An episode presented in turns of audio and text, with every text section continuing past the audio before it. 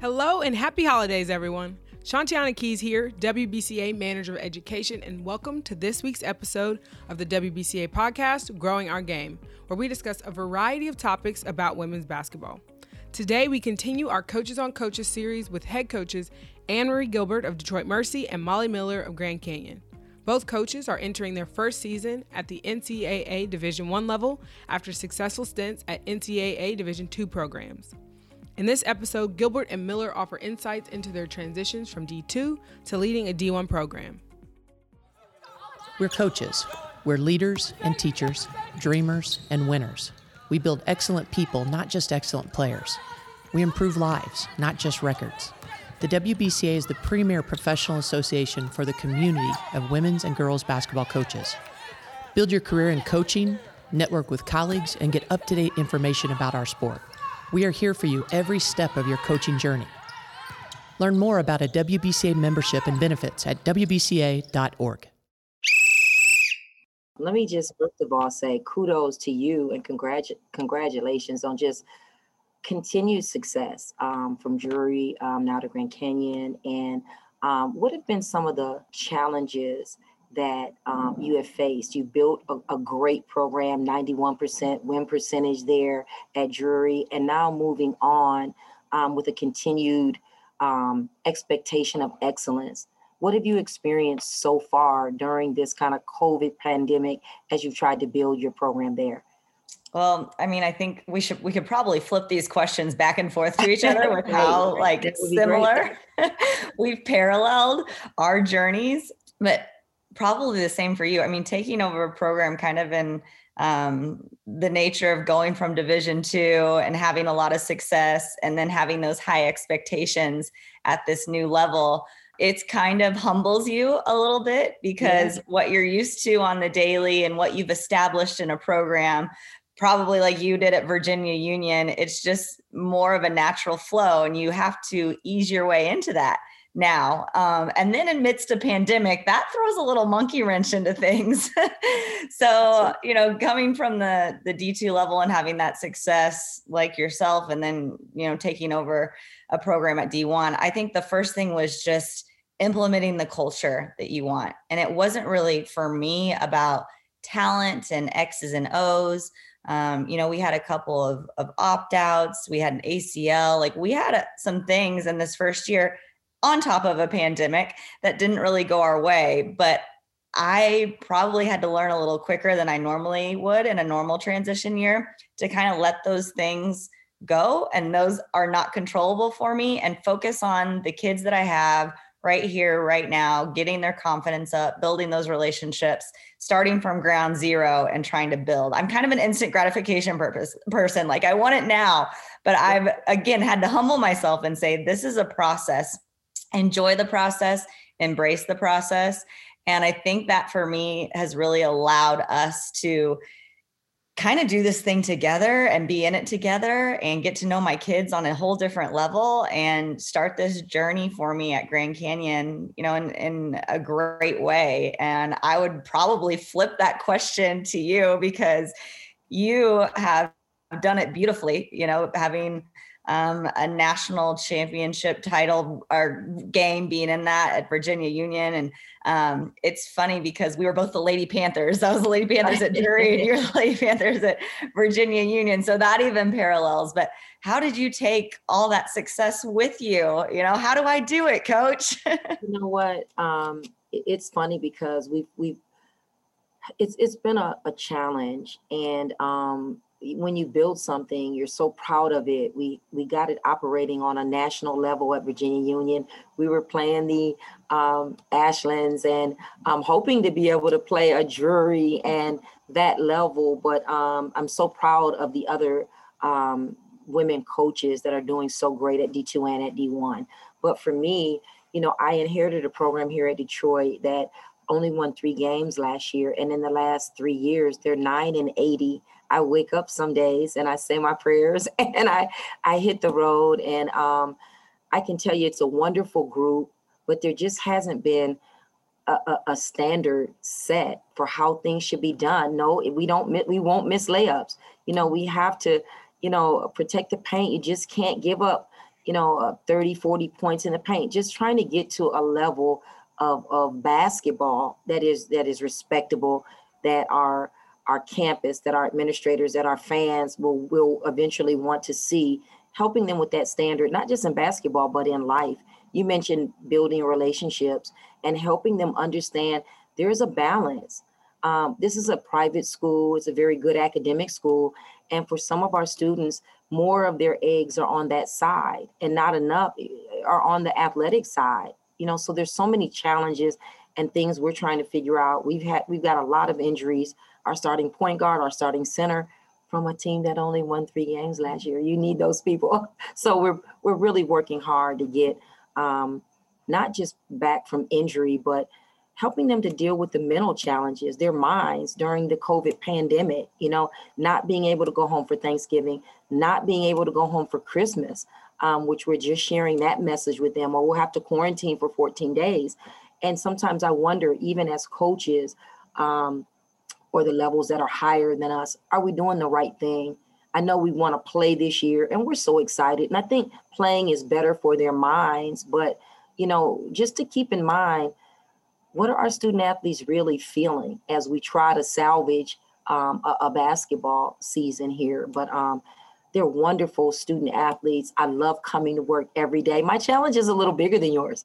But what are, what are some of the things that your student athletes are saying regarding um, what's going on with COVID and also the social issues that kind of hit from mid March on? How have you guys what have your conversations been like that those difficult conversations what have they been like i think if there's a blessing in this whole kind of quiet period from covid where we couldn't be on the basketball floor with them it was having thoughtful conversations like that you know my team is the one of the most diverse teams on campus. So when we're talking with each other we're really figuring out like problem solving. We identify that there is a problem like how do we become part of the solution? And we wrote letters to our senators um, we're having thoughtful discussions and educating those that might not be aware we're also trying to get out in our community in front of the youth who haven't seen people that look like you or me or my assistant coach or some of the players and relate experiences. We're having to do that over Zoom now, but we're still getting out there. And I think for us, it's just bigger than us. And it's a little bit cliched that it's bigger than basketball, but mm-hmm. what a platform we've been given to talk some of these things through. And I've been so impressed with um, the WBCA even I think you you sit on their diversity and inclusion committee and you've had some of those conversations. And are you guys feeling that there's headway or does there need to be so much more done? Or like where are we in those steps? And how do coaches like you and I continue to spark these conversations and not just make it be kind of a flash in the, the pan when something happens I think we have to continue to ask questions. I think we have to continue to write letters like you guys have done. We we had a set of uh, police officers that came in and talked to our student athletes, especially at a time when our concern was heightened over what was happening to um, different individuals across the country. And those police officers did a wonderful job talking to our student athletes. They actually started trying to recruit our student athletes because they, they were saying that to make a difference, you got to be a part of the process. You can't just stand on the sidelines watching. You got to get in the game. If I can use that cliche, but mm-hmm. um, you know, there you just have to continue to talk. Uh, the WBCA has done a wonderful job. You know, they've created a social justice task force who's taken some of the initiatives that we've had. They brought different initiatives, and they're trying to drive uh, points forward that we're all thinking, and maybe some are afraid to say, but there has to be representation people representing coaches, representing student athletes, representing, um, you know, the Black community, um, representing just our country. You know, we we hope to see a time of healing coming forward. And I tell you, at one point, we had a little bit of division. Our conversations have been well, but we couldn't all agree on kneeling or standing or walking out on the national anthem. I don't know how um, that that whole issue um, evolved with your team, but for us, anything that we couldn't come to full agreement on, we didn't do it. we we we agreed on the points we agreed on. We're still talking about some of the ones we haven't agreed on, but we just didn't want it to divide us. Some of our players, parents, are police officers, firefighters. Um, they they're in the armed services, and um, I understood both sides, and I just wanted them to know we can agree to disagree on where we stand, but we are one nation under God, you know, and and we just want to be um, as thoughtful and mindful and, and be bringing each other together. You know, we've got a, a, a very diverse team, and some of our non um, our, our, our, students that are, are not of color, they've been involved in protests. Their voices are loud, and um, I, I just love how it's, it's bringing us together at the end. Yeah, I would agree. Things you can do together and united, it's probably a little bit stronger and more powerful and it probably brings your team closer together and that's what we've talked about just kind of being there for one another. Empathy has been a huge word amongst our team. Like you, you don't have to agree. Um, there's healthy disagreements and that's what is so beautiful about our society that we live in. You can have those thoughtful conversations and agree to disagree but at the end of the day if you have empathy for one another that's a pretty powerful thing to get you through hard times and come out uh, better as a person as an individual and as a team on the other side. So that's awesome that you're having those and our paths are similar, but you you have about 20 years of coaching experience on me. So what would you tell your younger self as you move through this journey and you've seen so many of these changes, not only from how coaches are, are coaching and the dynamic of social media and injustice issues, but what would you tell your younger self as you move along in your career? You know, I, I think when I was younger, I really wished I just was more patient. Like you said, I was I'm a perfectionist, instant gratification. And I think a lot of young coaches are as well. Um, it's really great for you that you've had a chance to experience a lot of success at a young age that you can build on and really just keep raising the bar for yourself. But you know, one thing that I don't think a lot enough coaches do is evaluate. You know, you got to self-evaluate. Did you win the day? You know, not just was practice good, but did you win the day with your student athletes? Did you have a balance in your life for your family? Sometimes we can get so driven.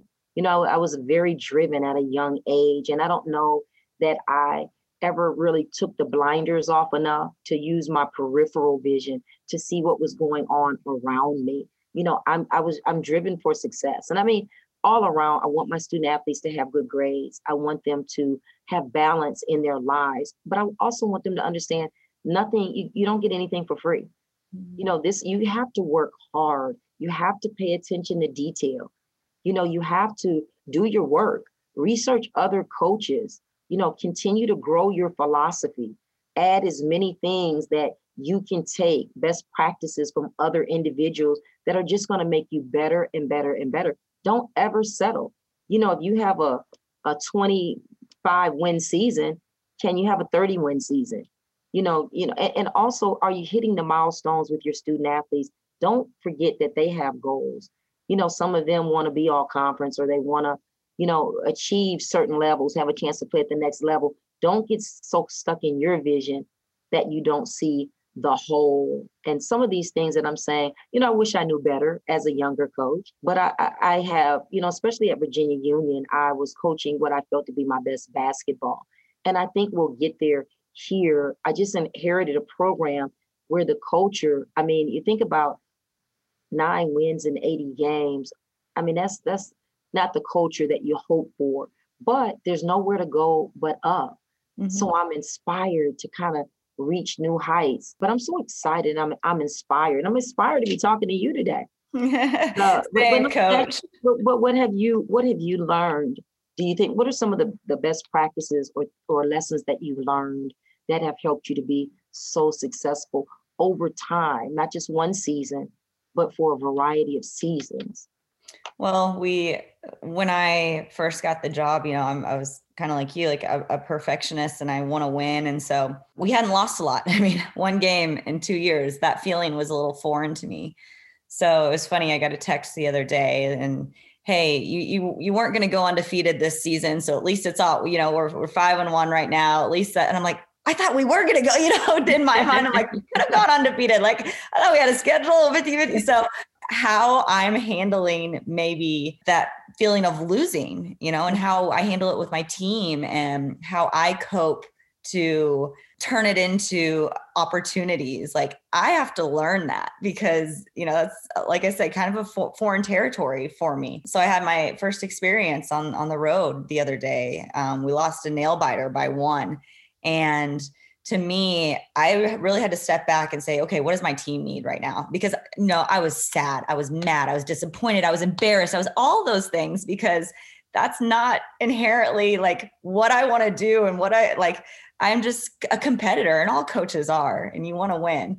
So it was almost this moment of gratification where I kind of let it go and I said, okay, we've got to move forward. You know, that that game's behind us. How do we move forward? And how do I make this team better after a loss and that's going to be a working document for me that's always going to be changing because my my standards and expectations are up there that's it's undefeated like that's just who i am but realistically when something doesn't go the way that i've planned and i have to figure out how to pivot with my team in mind so like your team, you know, we're we're changing culture just because you know it's it's different. It's different. There's a, someone new in charge, so the girls are kind of proceeding with caution. Like, how do we figure each other out? So, I I really have to take a page out of you know the the book of the greats and just figure out how to connect with with my team and and take kind of maybe those um, knocks in stride and and be better for it and and help them with that process. So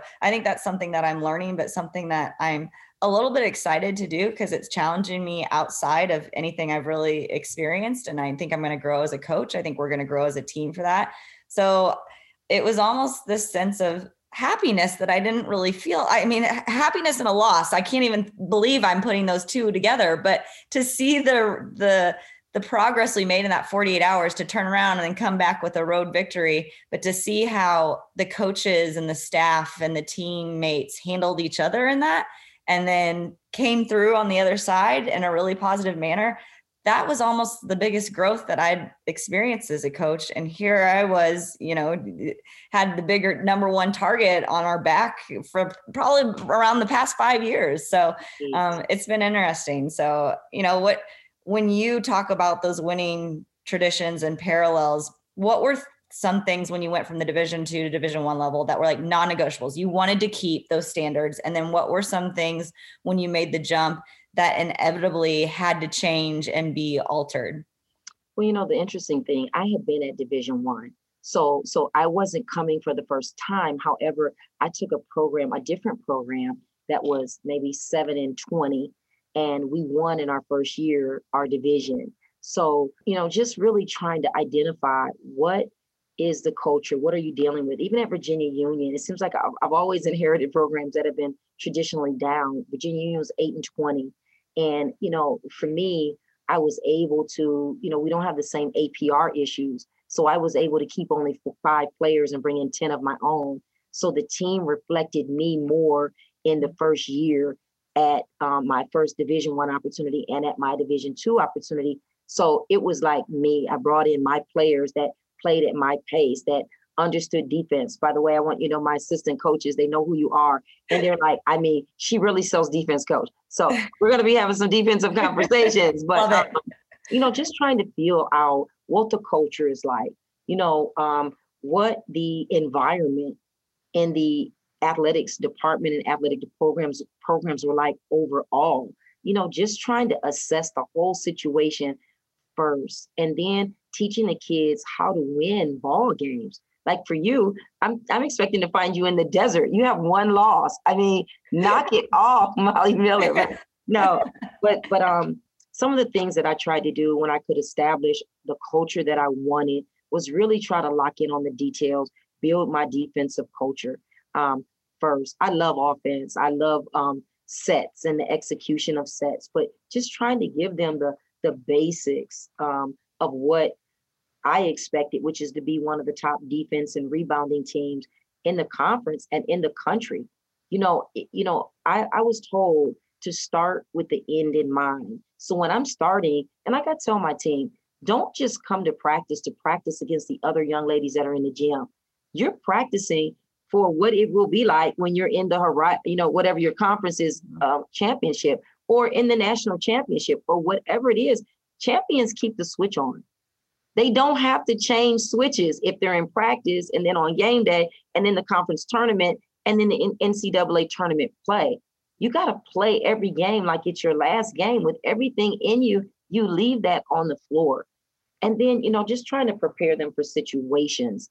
I was thinking for you, you had a nail biter. You know, are you going to go back and rehearse and rehearse so that they have that the next time they experience that? I know you will. Now I'm going to be mm-hmm. really tuned into what you're doing because what are your thoughts as you plant new seeds in them? What are you hoping that they took away from that nail biter loss? Because that loss might might just be preparing you for your overall championship or the tournament championship. You know, you, you never know. Yeah, and we and we talked about that and you know execution kind of board to court is is one thing that there's got to be an intense focus on and that's something we talked about in terms of you know we we made some halftime adjustments and we didn't really see them until another media timeout after the third and that's something that we're going to continually work on is just they're they're figuring out the system. So i've got to give them a little benefit of the doubt. They don't know exactly where to go and how to rotate what and we're learning that. And yeah we've got to we got to keep the the conversation going especially with this defensive talk. I i love it because um, i'm like you that about like 90% of our practices are defense and that's what i wanted to focus on from the get-go. But you know you hope like this this nail biter was um, into game management, shot selection. I mean, it's so cliched also, but it comes down to one possession. That could have been one rebound, one free throw, one loose ball. It really does. And then people say that, but then you experience it. You're like, oh, yeah, that could have been if I would have you know, gotten after it and and not made that silly foul 90 feet from the basket and not sent to the free throw line or gotten that rebound, not let them get the offensive board. That was a one possession ball game. So I think that hit home for us. Mm, um, you have to play hard all the time. There's there's no resting. You can't take breaks because yeah. that could be the deterrent between a, a, win and a loss. So that for me was a, a good takeaway. And I mean, I'm excited to to watch your teams. I know we can keep this conversation going. These people that are listening probably want this short podcast to, yeah, right, right. you know, they gotta go to lunch. Their lunch break's almost over. So we'll probably just from the both of us, thank you for listening. But Coach Gilbert, I'm so excited to watch you and your teams. We parallel each other so much. So I'm glad this was able to connect us. Um, you've got a new fan. Uh, I'm excited to kind of model some things you do. I think you're a great role model for our career path that we've chosen and, in women's basketball to grow our game. So thank you for doing this with me. yeah, you know, thank you so much. I'll be following you as well. You know, we we have a a lot of building to do, but um, but we'll get there. And I just want to say to other coaches that it may have taken over programs, or if you're in the middle of a pandemic, just you know, stay the course, hang in there. You know, support your student athletes, continue to fight um, and know that it, that it's going to get better. And for those of you that are at the top, don't take it for granted. You know, be be humble, work hard, stay positive, and great things are going to continue to happen. So until next time, Molly Miller, I look forward to seeing you soon, and good luck the rest of the way. You as well. Stay safe, everyone. Did you know the WBCA 30 Under 30 is a special recognition program established to honor 30 of the up and coming women's basketball coaches aged 30 and under at all levels of the game? To learn more about past classes or to nominate, visit wbca.org/recognize. Thank you for listening to the WBCA podcast, Growing Our Game. Share your thoughts on today's discussion by using the hashtag WBCA podcast. For more information on the WBCA, visit WBCA.org and follow us at WBCA 1981. Thank you, and we'll see you here for our next episode of Growing Our Game.